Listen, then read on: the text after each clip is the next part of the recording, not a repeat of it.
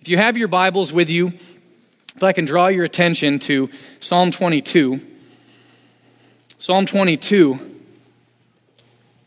verses 1 through 21. Psalm 22, verses 1 through 21. To the choir master, according to the doe of the dawn, a psalm of David. My God, my God, why have you forsaken me? Why are you so far from saving me, from the words of my groaning? Oh my God, I cry by day, but you do not answer, and by night, but I find no rest. Yet you are holy, enthroned on the praises of Israel. In you our fathers trusted. They trusted, and you delivered them. To you they cried and were rescued. In you they trusted and were not put to shame. But I am a worm and not a man, scorned by mankind and despised by the people. All who see me mock me. They make mouths at me. They, they wag their heads. He trusts in the Lord. Let him deliver him. Let him rescue him, for he delights in him. Yet you are he who took me from the womb. You made me trust you at my mother's breasts. On you was I cast from my birth, and from my mother's womb you have been my God. Be not far from me for trouble is near, and there is none to help. Many bulls encompass me. Strong bulls of Bashan surround me. They open wide their mouths at me like a ravening and roaring lion. I am poured out like water, and all my bones are out of joint. My heart is like wax. It is melted within my breast. My strength is dried up like a potsherd, and my tongue sticks to my jaws. You lay me in the dust of death. For dogs encompass me. A company of evildoers encircles me. They have pierced my hands and feet. I can count all my bones. They stare and gloat over me. They divide my garments among them, and for my clothing they cast lots. But you, O Lord, do not be far off. O you, my help, come quickly to my aid. Deliver my soul from the sword, my precious life from the power of the dog. Save me from the mouth of the lion. Let's pray. Gracious Heavenly Father, we come before you so thankful that on this Father's Day, the Lord's Day, we're able to come before our Heavenly Father. We come confidently, expecting with great joy to hear from you. And Father, we come with confidence, not because of anything in us, but for Christ's sake, because of what He's done for us in securing our ability to be able to draw near to your throne of grace in our time of need. And so now we come and we pray that you would give us ears to hear, hearts that long to be drawn close to you and Father, that you would be exalted in our midst this morning. We had confessed that we cannot do this on our own, so come, Holy Spirit. Accompany the preaching of your word. Make it effective in our hearts and in our lives for your glory. We ask it in Jesus' name and for his sake. Amen. Well, I want to begin this morning by asking you a very simple question. And I'm going to ask it in a couple different ways, so, so bear with me. Have you ever, in your entire life, experienced such intense suffering that while you were in the midst of it, you were unable to communicate your experience using words? Or have you ever experienced such intense suffering that your vocabulary fell short of, of capturing what you were feeling? Or have you ever experienced so much internal anguish that language failed you in being able to express it. Now, my hope is that you haven't experienced suffering like that. And, if you haven't, I, I hope that you never do. But you see, I feel like I need to prepare you in this sense because the reality is that in this world, it's almost certain that at least once in your, your life, at least once, you will experience this kind of suffering. As a matter of fact, I'm sure that for some of you here this morning, we're such a large group, I'm sure that some of you out here this morning are experiencing this kind of suffering even as you sit in your chair. And if that's you this morning, know that my prayers are with you. But you see, here's the reality about this kind of suffering. All of us have either already experienced it, or we are currently experiencing it, or we one day will experience it. That's the reality of life in a fallen world. None of us can escape this kind of suffering. And so the question we must ask ourselves is how do we endure when we suffer like this? How do we persevere in the faith when we feel like we just want to walk away and, and, and give up? Well, once again, the book of Psalms is our answer. And here's why because the German reformer Martin Luther once said that whereas the rest of the Bible speaks directly to us, the wonder of the book of Psalms is that it also speaks for us. So, what Luther is saying is that God, through the Psalms, gives us words in our suffering. God gives us words when our own words are in short supply. And these aren't just any words, they're the very words of God, the words that God has given us so that we can speak them back to Him and endure even as we suffer. So, Christian, here's my encouragement to you.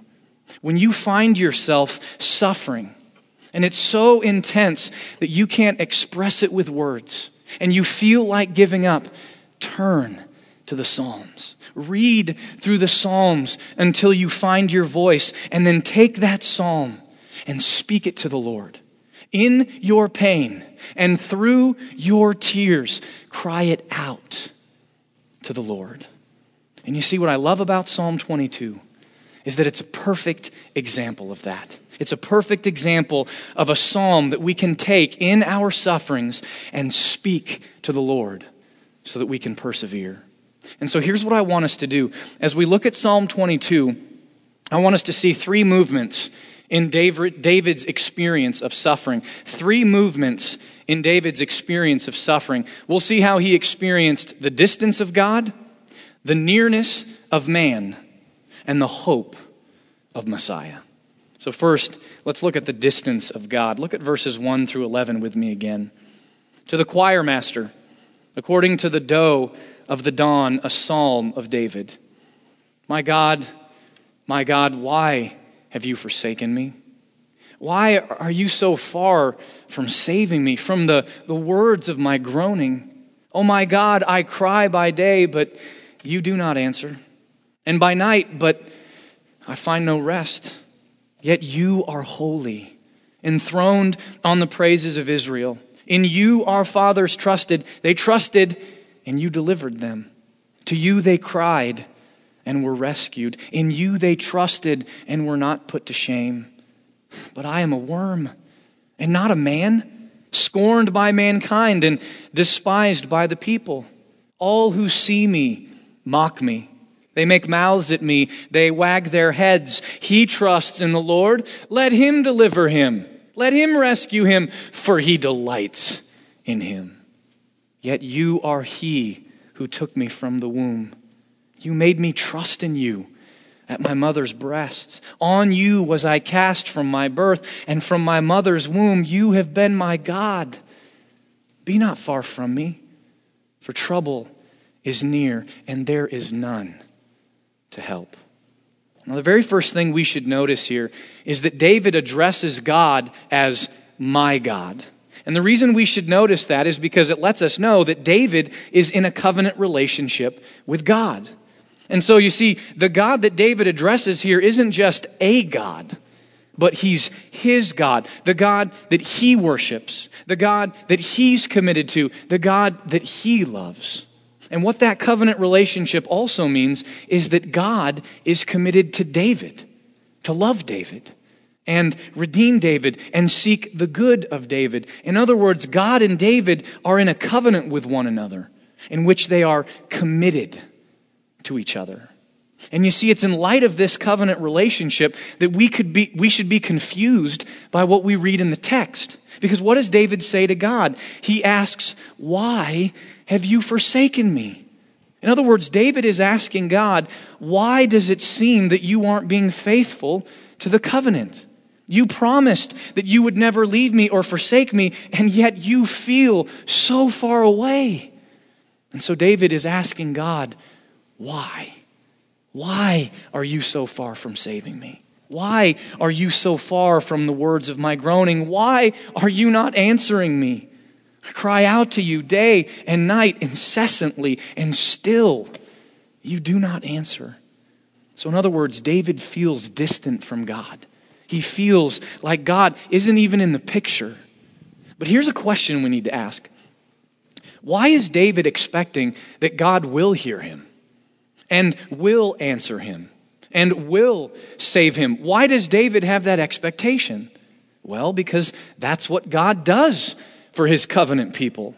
I mean, just think back to the Israelites. You remember that they were at one time in captivity in Egypt. And so they cried out to God. And what did God do?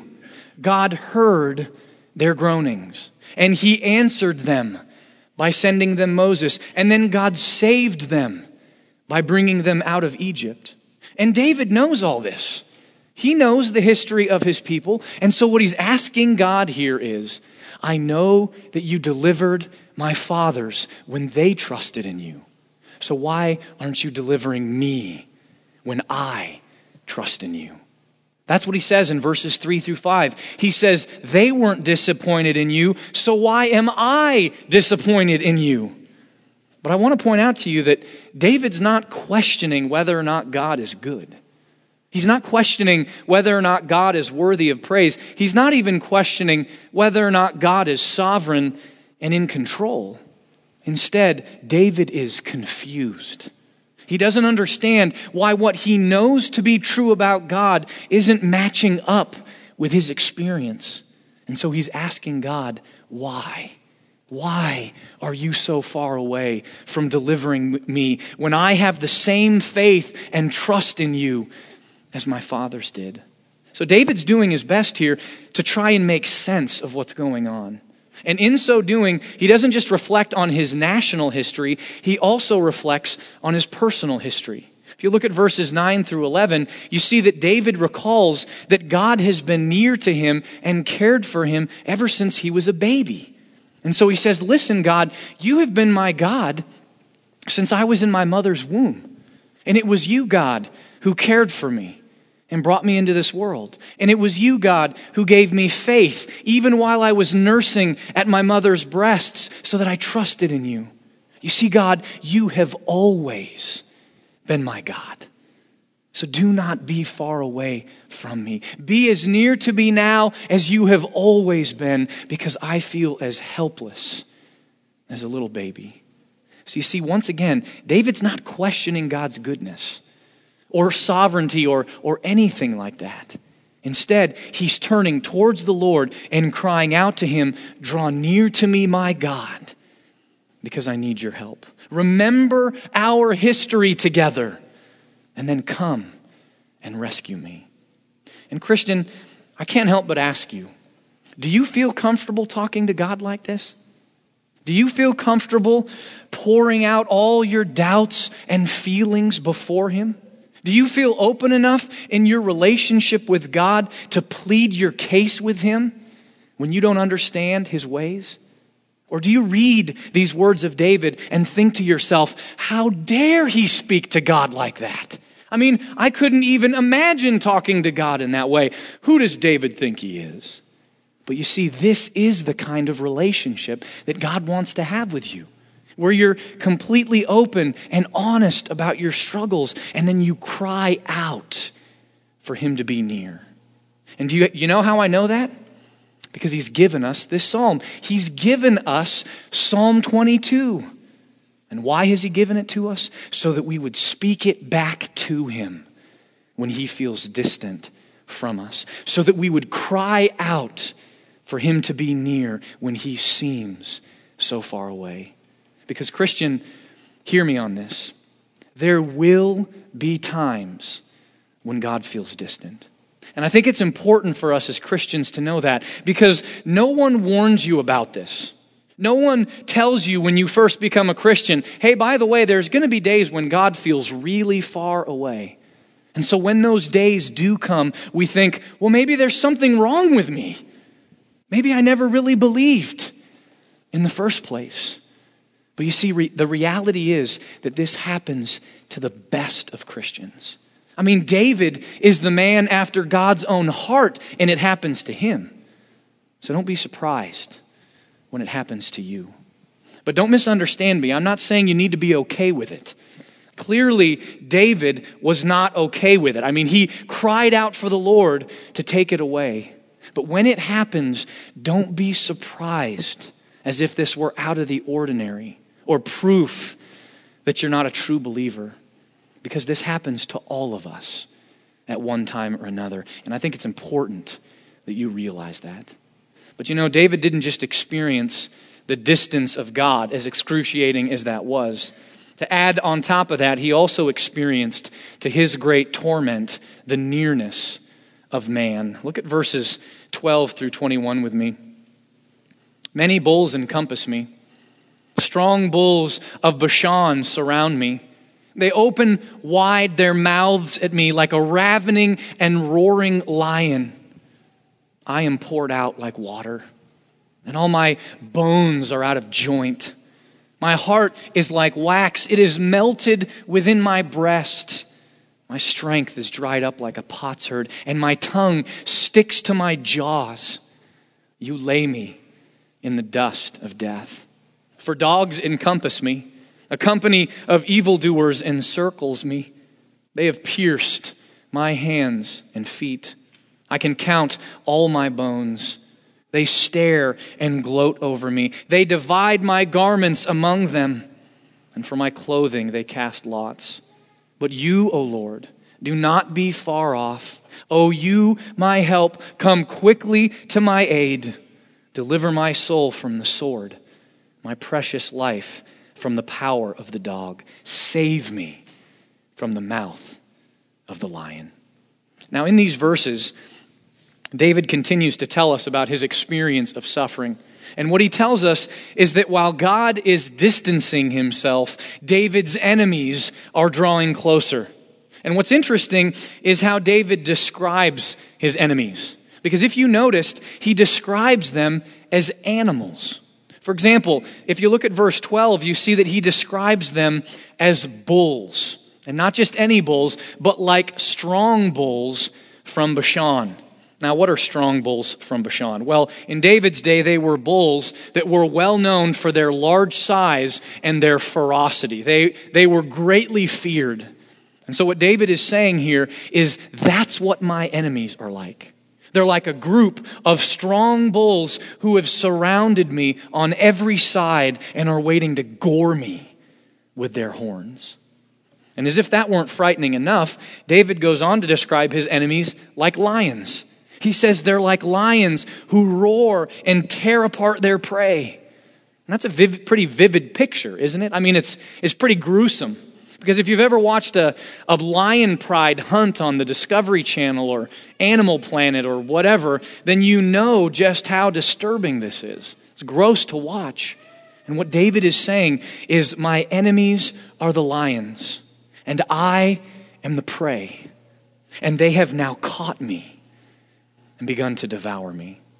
But here's a question we need to ask Why is David describing his enemies this way?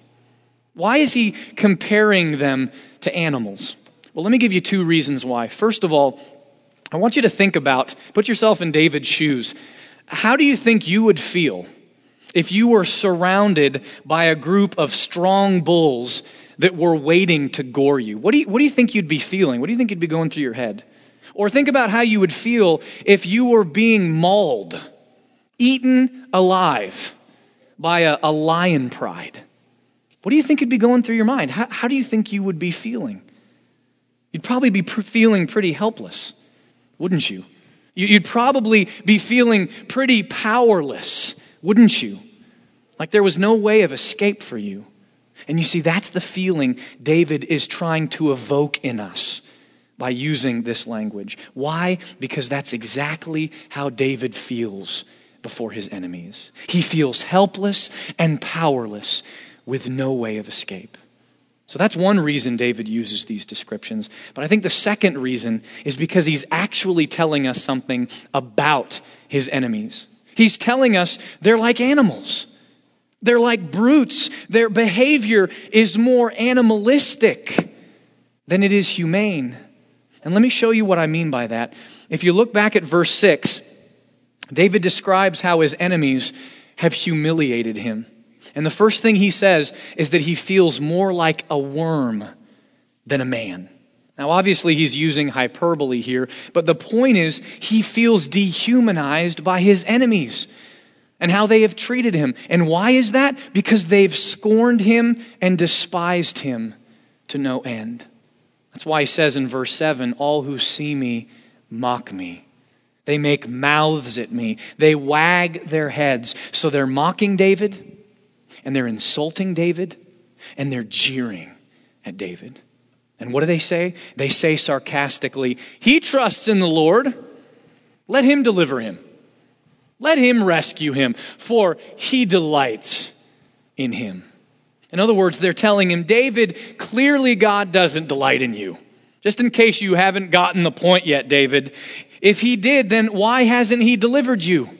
Why hasn't he rescued you, David? Why? So, do you see what's going on here? David's already questioning his relationship with God because of how distant God feels. But then add to that, here are David's enemies trying to confirm his fears. They're saying, David, you're right. God doesn't love you. David, you're right. This isn't how God treats his people. So, guess what that means? You must not be one of his people. So, you see how cruel this is? They're kicking David while he's down. And so, what's David's response? We'll jump forward to verse 11. David says, I am poured out like water, and all my bones are out of joint. My heart is like wax, it is melted within my breast. My strength is dried up like a potsherd, and my tongue sticks to my jaws. You lay me in the dust of death. Now, it's important that you realize that David's not describing a physical illness here. That he's not sick. What he's describing are the physical effects of his inner turmoil. In other words, his soul is in such anguish that it's actually affecting his body.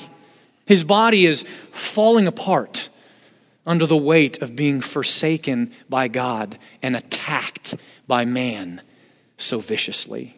And so essentially, what David is saying is that he can't function the way a human being is supposed to function. He's so traumatized by this experience that, that he's in a state of shock. And so he has no strength. And he feels like he can hardly stand. And his mouth is so dry that he can't speak. So you see, David is despairing of life itself, which is why he says in verse 15, You lay me in the dust of death. Now, you think that'd be description enough, but then David goes on and gives us another picture of how he feels so close to death. And if you look at verse 16, he starts out again by comparing his enemies to animals. Only this time, he describes them as dogs. And just so we're clear on this, we're not talking about your friendly household pet here. We're talking about wild, rabid dogs. And so David says it's like they've surrounded him and they've started to eat him as if he were a, a corpse that hasn't been given the honor of a burial, but has simply been thrown to the dogs like dog food. And as all this is happening, David says his enemies look on and rejoice in his demise. In fact, they take his clothing like spoils of war and they gamble. They draw straws to see who will get them. In other words, they've taken David's death and they've turned it into a game. And you see, this is how David feels. This is how he's experiencing his suffering. But you see, what's amazing is that David is still looking to God.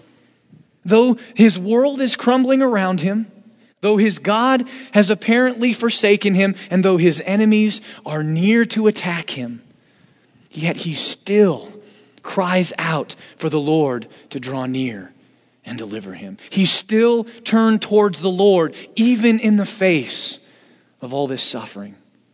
So here's the question How can he do this? How is David enduring? I mean, I want to know because I want to be able to endure like this.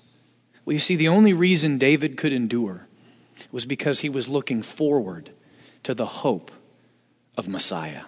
Look at verses 22 through 31 with me. You have rescued me from the horns of the wild oxen.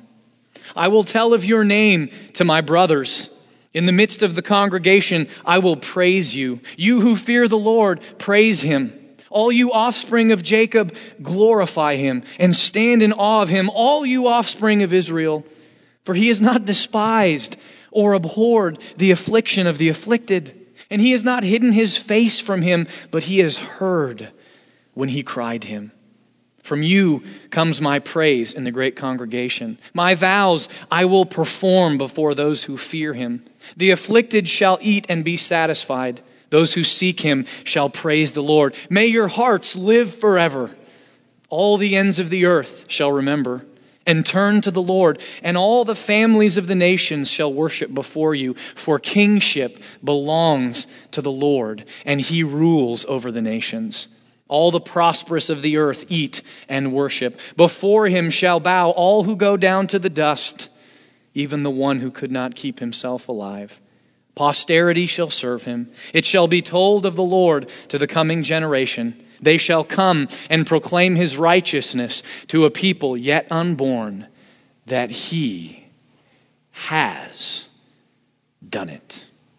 Now, as you can tell, the tone of the, the whole song has changed by this point. I mean, it's filled with deliverance and joy and hope and praise and expectation. But remember, we're still stuck with the question of how David could endure through suffering when God was distant and his enemies were near. So, how did David do it?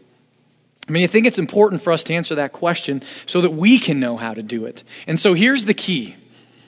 You see, what I think David knew was that these words didn't ultimately describe his own experience. Now, don't get me wrong, they described his experience in part, but ultimately they described the experience of the son that God had promised to give to David. Because you see in 2 Samuel 7:12, God promised to give David a son who would be king forever. And so that's who this psalm is about. It's about the Messiah. It's about the Redeemer. It's about the King who would sit on David's throne forever. And you see, I think David knew that. And let me show you why I say that. Turn with me in your Bibles to Acts chapter 2. Acts chapter 2. Beginning in verse 29. Acts chapter 2, verse 29. Brothers, I may say to you with confidence about the patriarch David that he both died and was buried, and his tomb is with us to this day. Being therefore a prophet, did you hear that? Peter just called David a prophet. You ever think of David as a prophet? King, yes. Psalmist, yes. Adulterer, yes. Prophet? Yes, because David just said it. And knowing that God had sworn with an oath to him that he would set one of his descendants on his throne, he, that is David, foresaw and spoke about the resurrection of the Christ that he was not abandoned to Hades, nor did his flesh see corruption. So, what is Peter telling us here?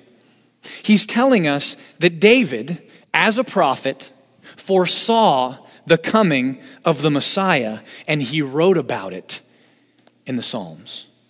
And so think about this with me. If David foresaw the Messiah's resurrection, which is what we just read in, in Acts chapter 2, then what else must he have foreseen? His death. Because you, you can't have a resurrection if you don't first have a death. So here's the point David wrote Psalm 22 to describe his own experience, but knowing that it pointed forward prophetically to the suffering of the Messiah. And so David knew that he was writing not ultimately about his own sufferings, but about the sufferings of the coming Messiah. Now, you may be thinking to yourself, well, that's real neat. Thanks for pointing that out. But how does that help us answer our question? Because we still don't know how David endured through suffering. So, how did he do it? Well, here's how. You see, the reason David was able to endure through suffering is because he knew that the Messiah was coming to suffer in his place. David knew that the Messiah wasn't coming to simply experience suffering in general. He was coming to suffer in David's place. Because you see, God had every right to forsake David. I mean, think about it. David didn't exactly have a perfect track record in his covenant relationship with God, did he? Just to mention a few of his transgressions, he was a liar, he was an adulterer, he was a murderer, and so much more. So God had every right to forsake David, just like he has every right to forsake anyone who disobeys him. So why doesn't David fear that? I mean, surely David feels forsaken by God, but he also seems to know that he's not forsaken by God because he's still crying out to God. He's still turned towards God.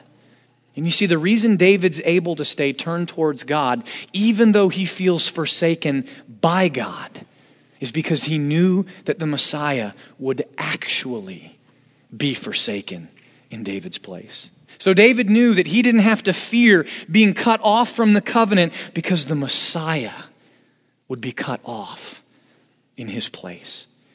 That was David's hope. And you see, if David didn't have that hope, then there was no way he could have stayed turned towards God through his suffering. Because if the only assurance David could have that God was with him was his own ability to keep the law, and his own feelings of God's closeness, then there's no way he would have endured. Because both of those things were constantly in flux. So if that were the case, he would have just despaired. But because he looked forward in hope to the Messiah, he endured. And you see, brothers and sisters, that's the same reason why we can know that we will endure through suffering as well. Because we know who this Messiah is. He's Jesus. Jesus is the promised Messiah. Jesus is David's greater son. And you see that's why Hebrews 2:12 tells us by quoting Psalm 22 that Jesus is not ashamed to call us brothers. And here's why he's not ashamed because the Father sent Jesus as the only begotten Son to make us adopted sons in Him. And how did Jesus do that? By perfectly keeping the covenant in our place. Because we've all failed to. And so, for those failings, we deserve to be forsaken by God and punished under His wrath for our sins. And so, that's why Jesus came to bear our punishment and keep the covenant perfectly in our place because we are his siblings. We are his brothers and his sisters. And so that's why he subjected himself to suffering his entire life, just like we suffer, so that he could redeem us. And that's why he cried out on the cross, My God, my God, why have you forsaken me? Because he actually was forsaken by God. He didn't just feel forsaken by God like we do sometimes, but he truly was forsaken by God in our place. And you see, that's why Jesus' words were, It is finished. Those were his last words, much like the last words of this psalm. He has done it. Because Jesus has done all that is necessary for our salvation. And you see, brothers and sisters, it's because Jesus suffered. And because he truly was forsaken on the cross, that he can sympathize with us in our sufferings and our feelings of forsakenness. And so, because of that, even when we feel like God has forsaken us, and even when we feel like the whole world is against us, and even when we feel like our bodies might just stop working because of our inner turmoil, we can know that we will endure because our Messiah will keep us and he will never leave us or forsake us. Let's pray. Our gracious Heavenly Father, we do thank you for the Messiah, our Lord and Savior, Jesus Christ. Because, Father, we know that we would have no hope if you had not sent him. We acknowledge that we deserve to be forsaken by you for our sins. Indeed, Father, this week hasn't even gone by without us sinning grievously against you. And so, Father, we're thankful that you have sent Christ on the cross to scream out, yell out the song of the forsaken in our place so that we can cry out the song of the Lamb. Worthy are you to take the scroll because you were crucified to bring all nations to you. And so, Father, because that's who we are, in your Son, we pray that we would be a people who are passionate to take the gospel to everyone that we meet. Because, Father, this psalm clearly tells us that that is what will happen as a result of Jesus' life, death, burial, resurrection, and ascension. All the nations will come and worship at your throne because kingship belongs to him. So we acknowledge together that he has done it. And because of that, we know that you will never leave us or forsake us. May that embolden us to be courageous for this great call to which you have called us, because we are secure in Him. We ask this in His name and for His sake. Amen.